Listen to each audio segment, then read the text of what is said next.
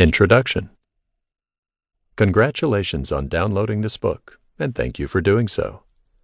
The following chapters will discuss some of the things that you should know about hacking if you would like to protect your own network or learn how to do hacking on your own. We will discuss a lot of the important topics that come with hacking, and even how to do some of your own attacks. There is a lot to learn about hacking, and you can use these for many of your own attacks as well we will talk about some of the basics of hacking, how to do a penetration test and why it's so important, how to hack into passwords and wireless networks, how to create a keylogger, and so much more. When you are done with this guidebook, you will be ready to create a few attacks on your own as well. Hacking is a complex computer topic that will take some time to learn. But if you follow some of the tips that are in this guidebook, and even learn how to work in a programming language, you will become an expert in coding in no time. Cybersecurity, the practice of protecting yourself online, is of the utmost importance in today's digital, technologically advanced world.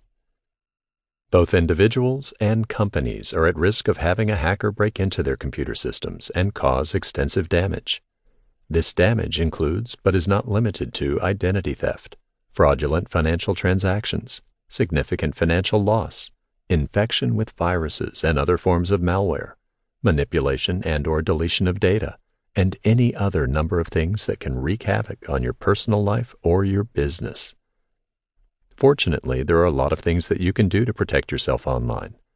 Most people are not aware of these things, thereby leaving themselves open to hackers.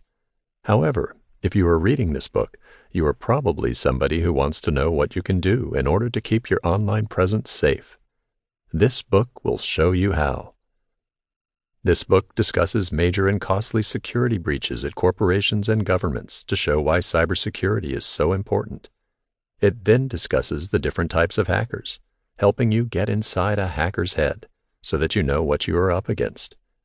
From there, it details multiple cybersecurity software including what they are, what they protect you against, and how, that you can invest in to protect yourself online. It moves on to discuss best practices that you can engage in to ensure that you remain safe online.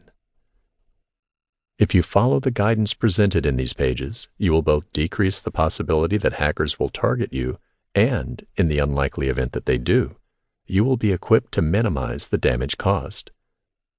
Best of luck to you as you take your online safety into your own hands and significantly decrease the chance that you are hit by hackers.